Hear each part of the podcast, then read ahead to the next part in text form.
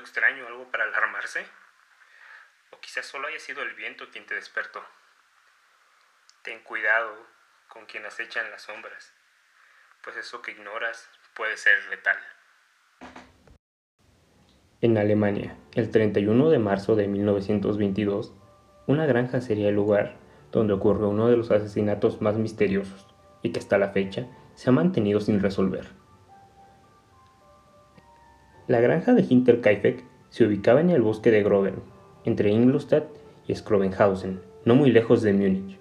Sus dueños, la familia Gruber, estaba compuesta por Andreas, su esposa Cassila, su hija Victoria y los dos hijos de esta última, los infantes Cassila y Joseph, de 7 y 2 años respectivamente. Los Gruber eran una familia que podríamos decir acomodada, sin embargo, no solían convivir mucho con la mayoría de la gente cercana, y no eran precisamente la familia más estimada de la zona, pues había quienes mencionaban que Andreas solía golpear seguido a su esposa, además de insinuaciones acerca de la paternidad de su nieto Joseph, quien sería en realidad su hijo, producto del incesto de este con Victoria. Se decía también que Andreas había prohibido a su hija casarse luego de que ésta quedara viuda, pues éste se había enamorado de Victoria. Seis meses antes de los incidentes en la granja, la mujer que trabajaba como empleada doméstica decide renunciar, pues alegaba que escuchaba sonidos extraños provenientes de la casa, además de escuchar voces, pasos en el ático, convencida entonces de que el lugar estaba embrujado. Así, decide salir de ahí lo más antes posible.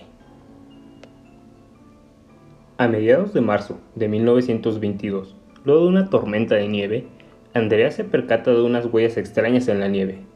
Estas se originaban en el bosque y conducían directamente hacia su propiedad, mismas que parecían no regresar. Él busca alrededor en caso de haber algo más, pero no encuentra nada. Así, haciendo una búsqueda exhaustiva por todas partes, se queda con la duda del porqué de esas huellas, mismas que expresó entre algunos vecinos de la zona. Sin embargo, no obtuvo respuestas claras. Durante la noche, luego del incidente de las huellas, Andreas es despertado por ruidos procedentes del ático. Así, recuerda sobre la antigua trabajadora que decía que la casa estaba embrujada. Decide regresar a dormir. A la mañana siguiente, se topa con un periódico que no reconocía y nadie en la propiedad pudo dar explicación de dónde había salido. Llenan un número considerable de cosas extrañas ocurriendo en la granja algo que bien podían justificarse de alguna manera como un animal saliendo del bosque para buscar refugio durante la tormenta de nieve en la granja, o simples ratas en el ático. Pero el origen de un periódico no puede ser un evento al azar. Por si fuera poco, un juego de llaves desapareció. Dicho juego no se lograría encontrar y dejaba más interrogantes a lo que estaba pasando ahí pero al no parecer algo que pudiera alarmar a un granjero, solo se quedaron con simples interrogantes. El 31 de marzo de 1922, llegaré a la casa una nueva criada, de nombre María, para sustituir a la que seis meses antes había huido. Luego de varios días en que nadie en las cercanías había visto a ningún miembro de la familia, comenzaron ciertas preocupaciones sobre su estado el cartero de la región notaría que el correo para la familia se estaba acumulando en la oficina de correos, por lo que decide entregarlo personalmente en la propiedad.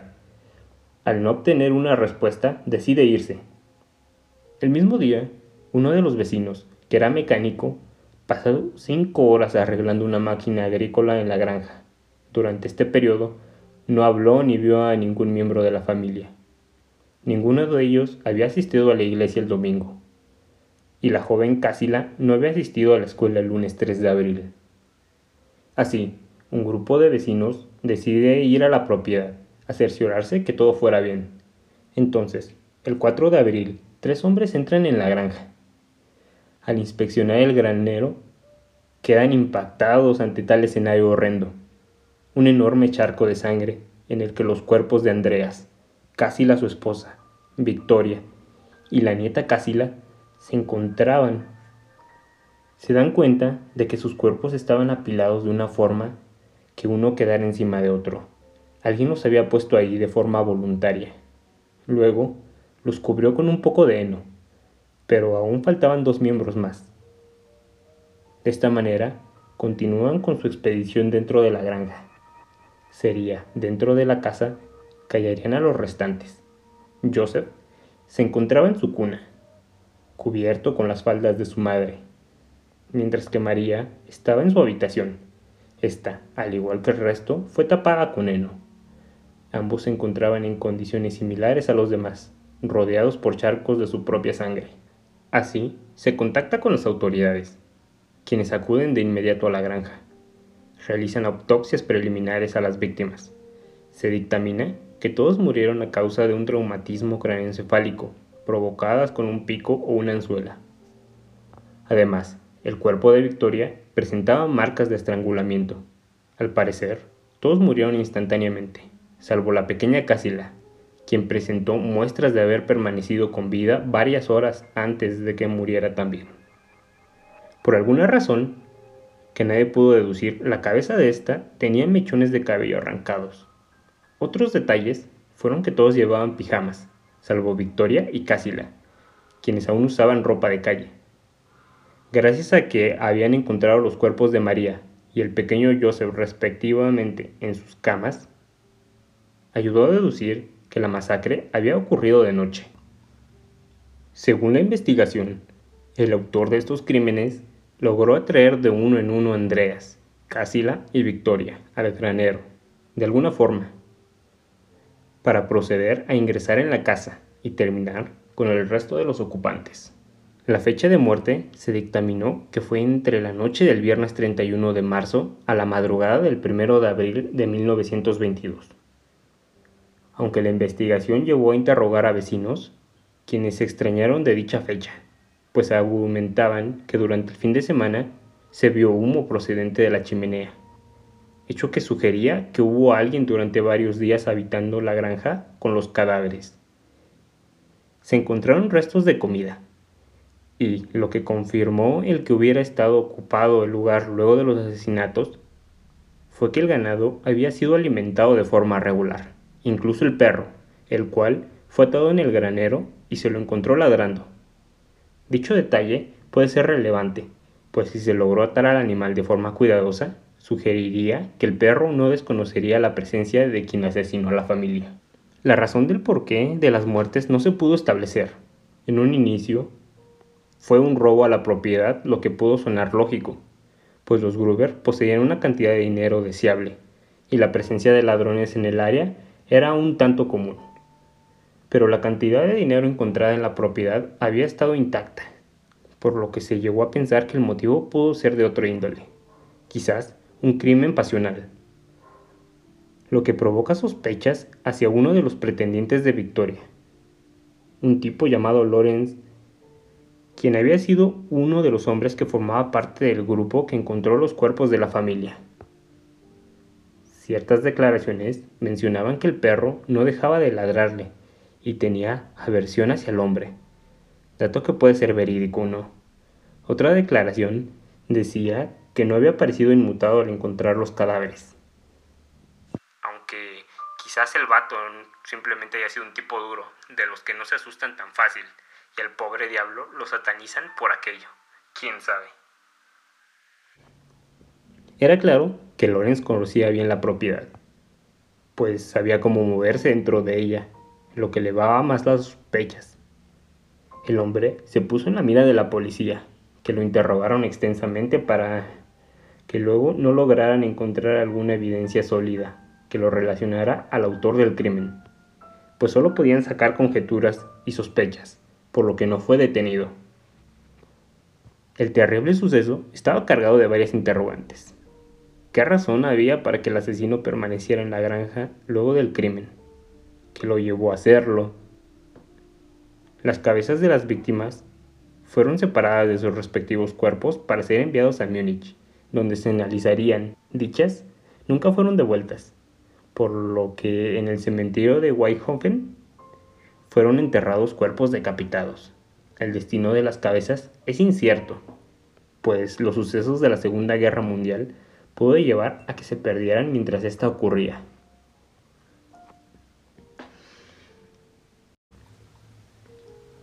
Pasaron años de investigación, con el fin de saber qué había ocurrido ahí realmente en las cuales existieron más de 100 sospechosos, a los que se interrogó, sin llegar a nada revelador. Existía cierta teoría de que el exmarido de Victoria, un militar de nombre Carl Gabriel, fue quien cometió aquella noche los atroces asesinatos. Carl, quien luchó en la Primera Guerra Mundial, fue asesinado en batalla. O era lo que se decía, pues había quien mencionaba que el cadáver de este nunca fue encontrado. Luego de regresar de la guerra para encontrarse con su esposa Victoria, se enteraría de la relación incestuosa de Andreas con ella, por lo que llevaría a asesinarlos a todos en un acto pasional. Años después, aparecería un soldado ruso quien llevaba el alias de Hinterkaifer Kille, el cual sería el mismo Karl Gabriel. Esta teoría son simples especulaciones y rumores que había por allí, de los cuales nunca se comprobaría su veracidad, pues incluso había compañeros de este que mencionaban haberlo visto morir. Simplemente su cuerpo se perdió por ahí. Otra teoría apunta a que pudo haber extremistas políticos involucrados, cuya violencia asoló a Alemania desde 1921 hasta 1933, cuando los nazis asumieron el poder y se encargaban de eliminar a toda su oposición política. Tanto nazis como comunistas desarrollaron violentos enfrentamientos durante 12 años, en una guerra de guerrillas, luchas callejeras y violentos asesinatos. Aunque ninguna evidencia vincula a Andreas con algún partido político, hay quienes apoyan dicha teoría, pues su aislada granja pudo ser sede de diversas reuniones, punto de escondite o repositorio de armas para alguno de los grupos armados que existían en aquella época, siendo entonces los asesinatos una represalia por la inclinación hacia algún bando.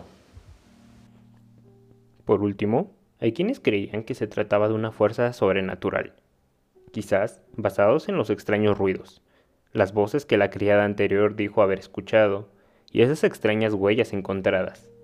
Dicha fuerza habría puesto atención en los Gruber, quienes sufrieron las consecuencias. Lo cierto es que esta teoría, al igual que la del exmarido no muerto, se basan en pura especulación y creencias de los habitantes del lugar. Lo único verdadero en todo esto es que probablemente el caso jamás se resolverá, pues al haber un siglo ya de, de haber pasado, las pruebas hasta ahora han sido poco contundentes, lo que podría llevarlo a quedarse como uno de los crímenes del siglo pasado sin resolver. La granja fue demolida un año después de estos sucesos. En su lugar se encuentra un santuario para rememorar a quienes perdieron la vida en tan misteriosas circunstancias. Bueno, ese ha sido el, el episodio número 7 del podcast. Han pasado meses desde que grabé el último por última vez. Vale la redundancia. Em, pero pues, debido a los sucesos que están pasando hoy en día, pues encontré algo de tiempo para poder grabarlo. Espero que les haya gustado. Quizá quedó un poco cortito. Tampoco es tan largo el caso. Y espero que les sirva como entretenimiento en estos días en los que quizá te has quedado en casa. Y puede que no encuentres como muchas cosas que hacer. En fin, yo me despido. Sin antes desearles que estén bien todos allá en sus casas si tienen la posibilidad de quedarse dentro, háganlo. Cuídense mucho, cuiden a su familia y nos escuchamos pronto.